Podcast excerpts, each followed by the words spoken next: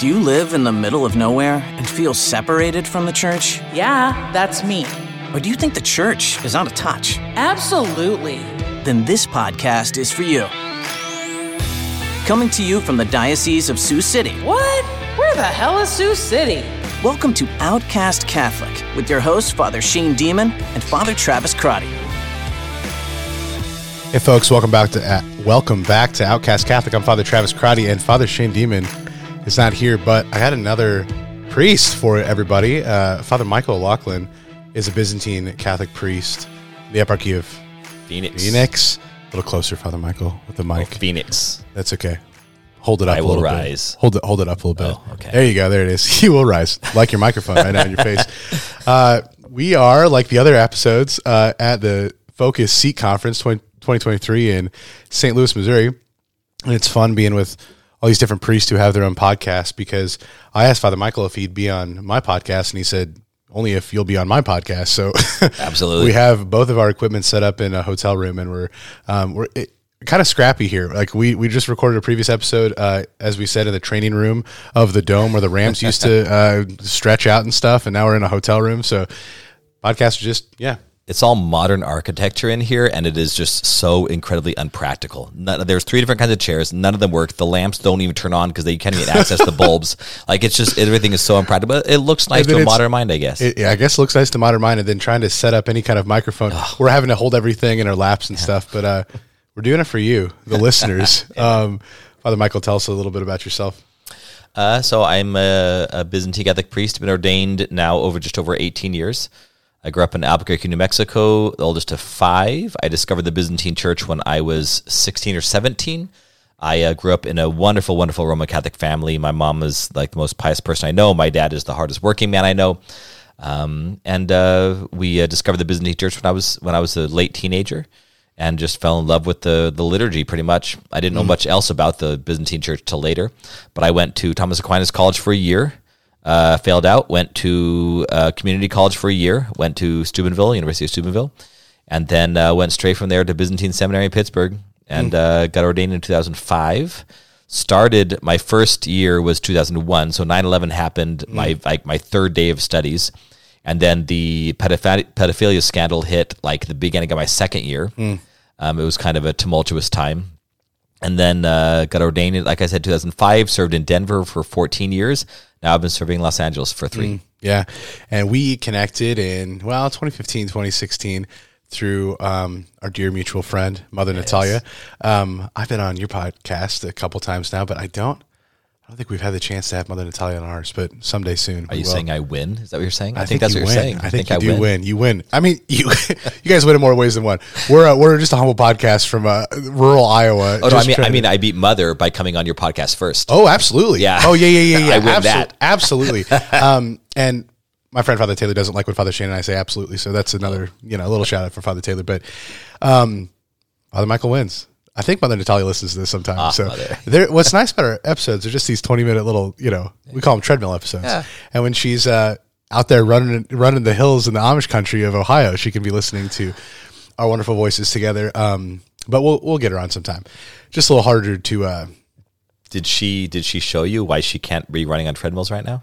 oh, I don't want to take probably the twenty minutes. I know this is short, but but she just sent our Slack a um, our Slack account for our podcast. Just sent us a photo of her in a boot. oh Where no. is this? Yeah. So I don't know what she did. I asked her if she kicked an Amish, and she said no. No, just a horse. Yeah. Oh man, I, I can't In find the boot. thread. Well, we'll see it anyways. That's that's unfortunate. But yeah, through our mutual friend Mother Natalia, who's a Byzantine nun, um, and Father Michael has his own podcast. He used to be on Catholic Stuff You Should Know, and now he's on What God Is Not, and you can check that out on anywhere where you find this podcast or any other podcasts. Um, just a quick word: um, I have great affection for the Eastern Church, especially the Byzantine Church.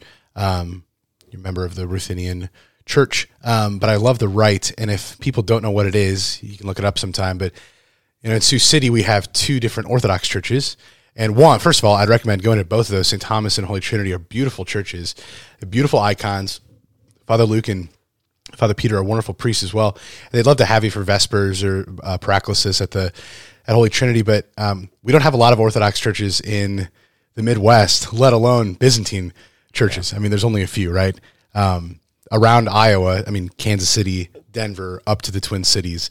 That's the closest place you're going to find a, excuse me, Byzantine Catholic church. But long story short, because we don't have time to go into the whole history of the Byzantine church, but right, you have this like rupture from the east and the west, and then you have these churches that either stayed or that came back into full communion with Rome, but have a very, very different liturgical and spiritual um, history. And what's wonderful when you get to experience it is you can experience the unity that's in the diversity of of rites. Um, the apostles went to different parts of the world and started celebrating the same sacraments in just different ways. So it's it's beautiful. It's I've been able to con celebrate at the monastery the divine liturgy, which has been a great a great gift.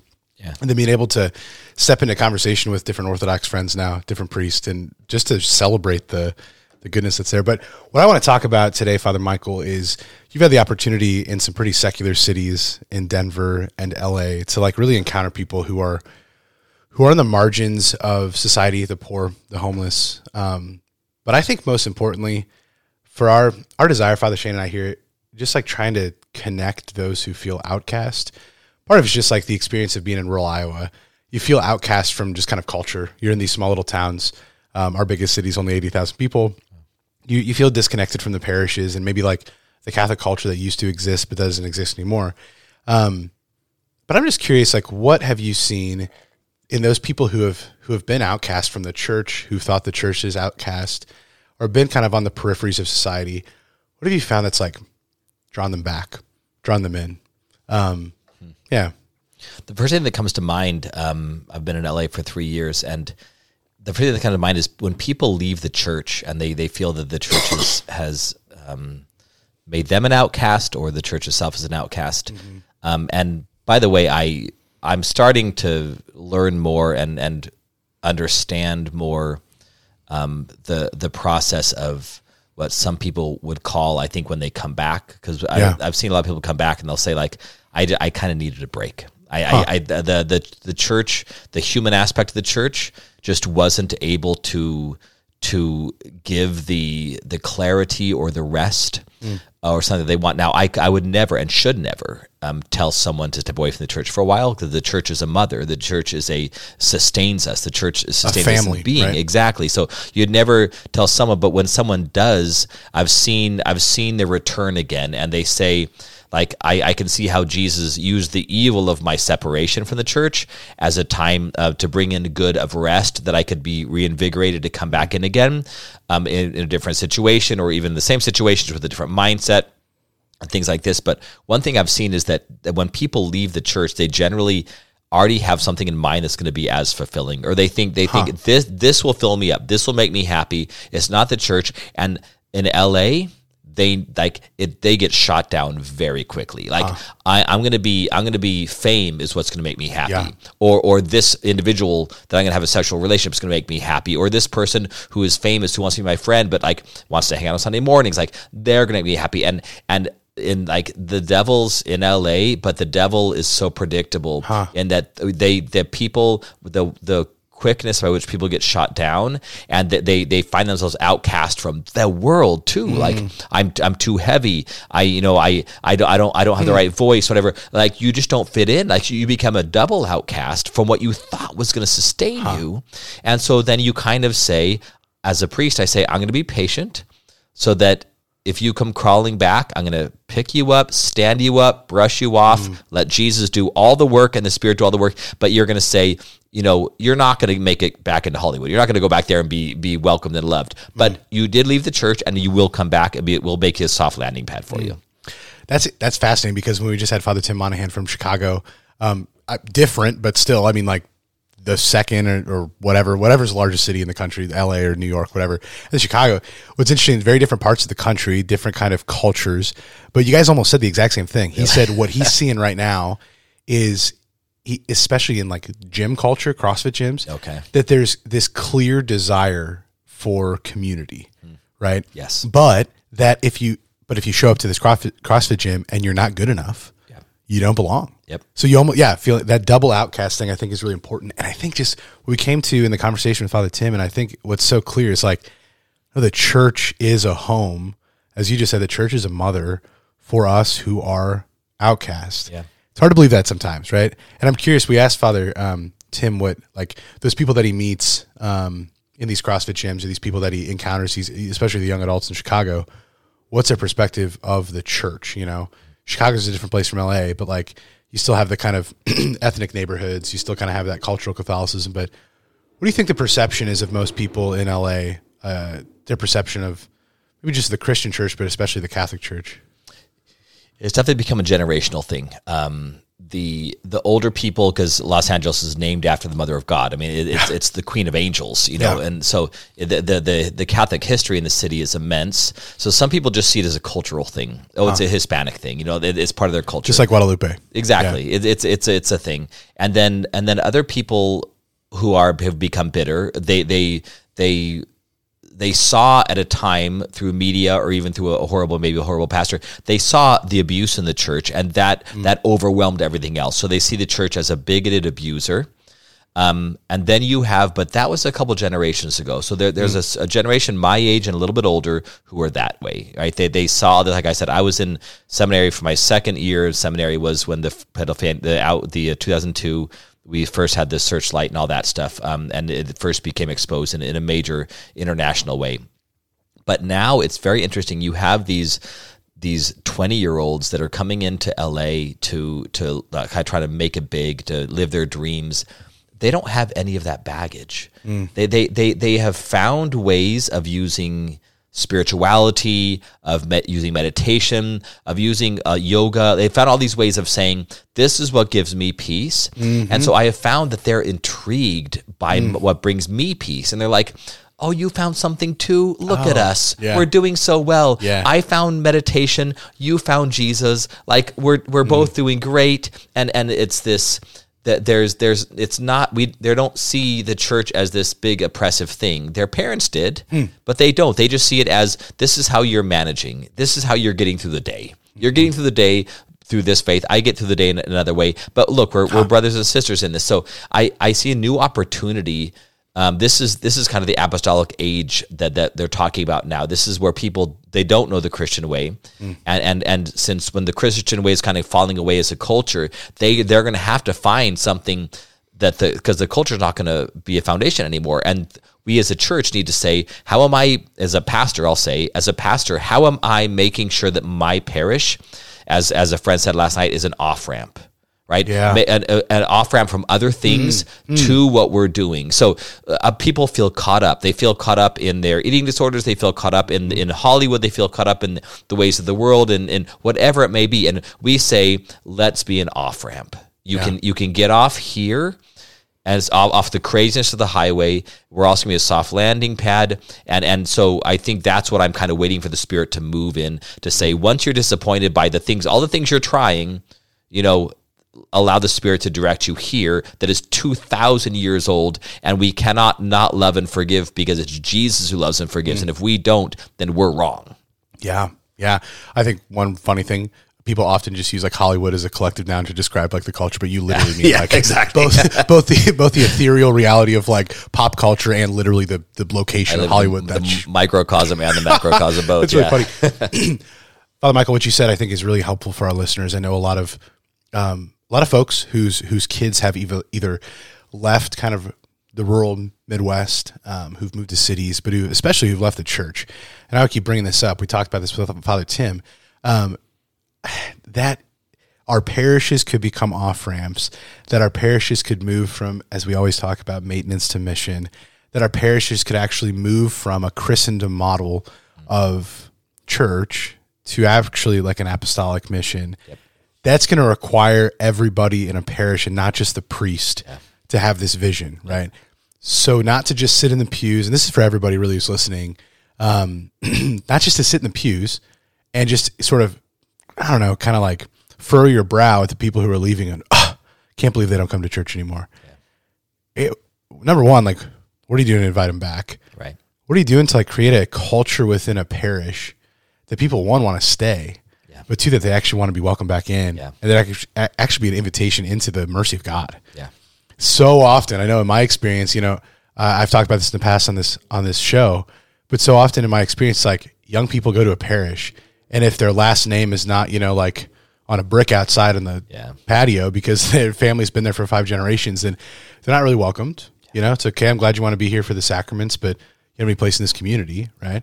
Um, if you don't have kids, if you're not kind of in the school system yet, um, and a lot of that, yeah, a lot of it's on the pastors, a lot of it's on the priests, but a lot of it is on the parishioners. Um, are you as a Christian in the parish an off ramp from the culture? I think the first experience then is like, am I experiencing the conversion of the Christian life away from the culture myself? Or am I living on social media? Am I living in my own sin, temptation, or just the brokenness with anxiety and depression, all these things? Or am I actually experiencing the the healing and the joy that comes from Christ? And then am I really proposing that to others?